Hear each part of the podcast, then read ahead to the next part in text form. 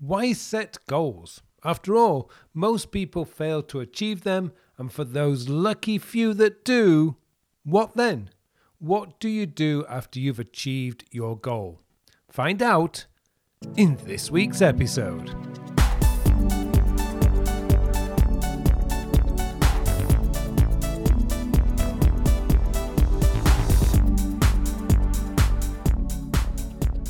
Hello, and welcome to episode 238 of the Working With podcast, a podcast to answer all your questions about productivity, time management, self development, and goal planning.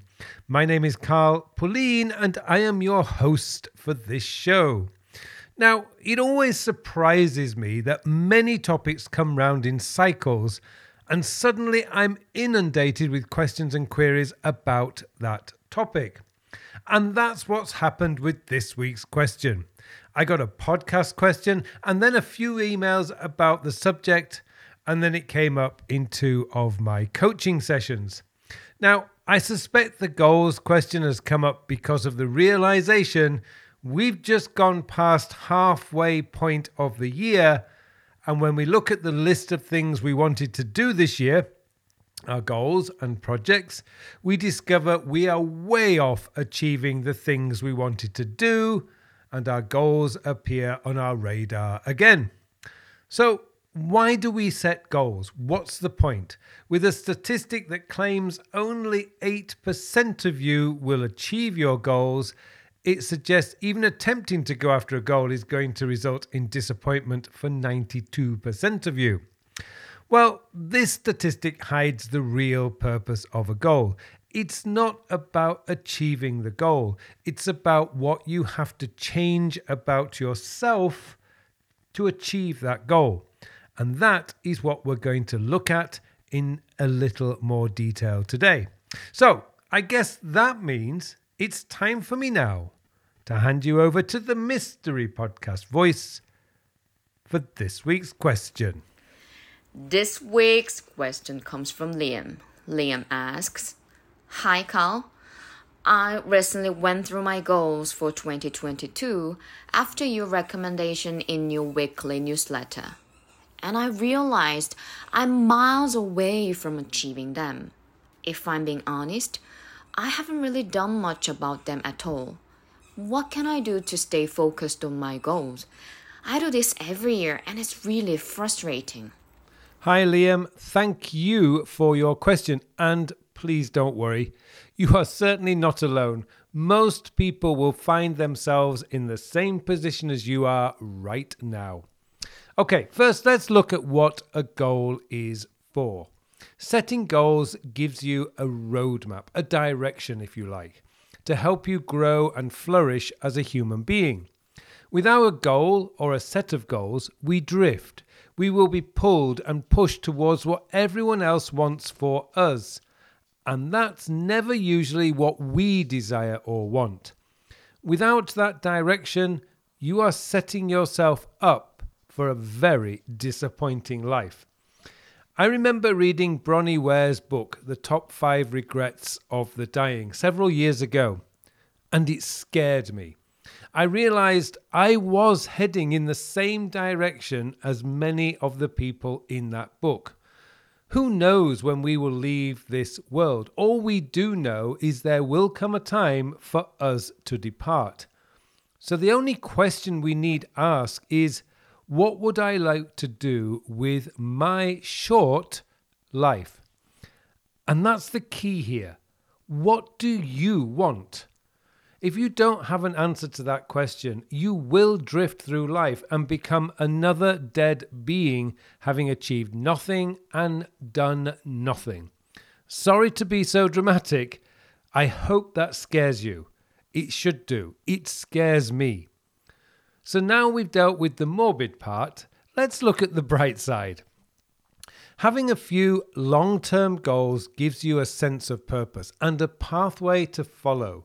You can change that pathway at any time if you feel you no longer want to pursue the direction you are going. But at least you have a direction and you are growing and developing while you are on that path. If I look back at my early life, I wanted to be a police officer, a Royal Marine, a vet, and a physiotherapist. These were all goals I had while I was at school. However, like all teenagers, I changed my mind and went in a different direction. But each one of those occupations were goals at one time or another that I abandoned. But the abandonment was not in vain. I learnt what it takes to become a police officer and a marine. I also learned a little about animals and human physiology. Now, as I'm older, my goals are more refined, more long term, but I still have them. My goals don't change much. Indeed, they haven't changed much at all over the last 10 years. I wanted to build a business, which I've now done, and now I want to grow that business. One change I have had to make about myself in the last 10 years is to change my mindset from an employee one to a business owner one. That was a lot more difficult than I expected, but it has been a wonderful journey. And that is where having goals brings its biggest benefit. You have to change. If you don't have to change, then there's no goal. For instance, a lot of people set themselves the goal to lose weight. Great. With two thirds of the Western world population overweight or obese, that's a good goal to have. However, the goal is not really to lose weight. Anyone can lose weight. Skip dinner tonight and weigh yourself tomorrow morning. You will have lost weight. But skipping meals long term is not sustainable. Instead, what a weight loss goal needs to do is change your eating habits and lifestyle. A weight loss goal is a lifestyle change. Most of us are eating too much of the wrong types of food and developing painful, debilitating diseases as a result. So, the goal is to change our eating habits, move more, and keep the weight off so we can live a healthy, active, long life. It's your only purpose. If your only purpose is to lose a few pounds, you'll likely lose it but if you're not changing your habits at the same time, you'll quickly put that weight back on. One of my biggest current goals is to buy a piece of land and build our family home to our specification. Right now, I do not have the money to buy the land, but the habit I needed to change to achieve this goal is to become less of a spender and more of a saver. I have cut out a lot of my expenditure and I save a lot more money now than I did before. I became aware of just how much spend I was spending and was able to rein that spending in. If we choose to abandon that goal in a few years' time, it won't matter. What matters is I no longer spend frivolously. I have become a saver, not a spender my whole identity has changed. So, what about you, Liam? What do you want? For you to achieve what you want, what do you need to change about yourself? We humans can achieve almost anything we want to. Millions of people before us have achieved incredible things. How did they do that? They did it by first learning what they need to change and then dedicating themselves to changing. How do you write a book? You have to dedicate an amount of time each day to do focused writing. To do that, you need to learn how to focus and do deep work without distractions. You need to change your habits. Rather than sitting down and consuming, you need to change to become a creator. If you desire to be the CEO of a leading company, you need to change from being a follower to becoming a leader. Again, it's not easy, and you will need to learn about leadership by reading about leadership and learning from the great leaders. There's a concept that Tony Robbins teaches. It's called CANI, C A N I, which stands for continuous and never ending improvement.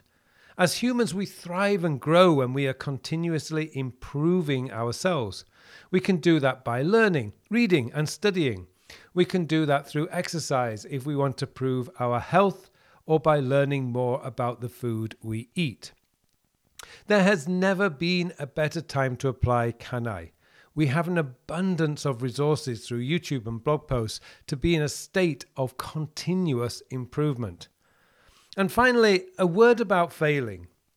You never really fail unless you quit. Altering your goals, refining them, or changing them completely is fine. Quitting is not. However, if you start down a path and struggle, you're not failing. All you're doing is gaining data points. Failing is a part of achieving goals. The failure gives you the data you can use to adjust your approach so you can try it in a different way. This is part of the fun of having goals. My first attempted marathon was a complete failure. I remember the day well. It was a hot, humid day, and the marathon I was attempting was 10 times up and down a large hill. Stupid, stupid of me to try this as my first marathon, but there you go. I managed to do half the course before pulling out. However, while I was disappointed, I learned I needed to change my training. I needed to add a few long runs of around 18 to 20 miles, and I needed to get off the flat ground and start adding a few hills to my training runs. I changed my approach, and three months later, I ran my first full course marathon. Did I fail at the first one? Of course not. It turned out it was a training run, although at the time I treated it as a proper race. I learned a lot from that first attempt and was able to make adjustments so I could complete a full course marathon three months later. So I urge you, Liam, and everyone else listening who have struggled with their goals, to focus on what you need to change about yourself to achieve your goal. What is it that has prevented you from achieving them before that you could change and start to achieve your goals? Remember, if you write 500 words a day for 120 days, you will have written 60,000 word book. That's just 4 months. Develop the habit of writing. If you cut out soft drinks full of sugar, refined carbohydrates, and fast food, in three months, your blood sugars and LDL cholesterol will have returned to normal or close to normal. Make some minor adjustments to your diet and you'll be a lot healthier. A goal is less about accomplishing the goal, it's much more about who you become in the process of achieving the goal. Thank you, Liam, for your question, and thank you to you too for listening.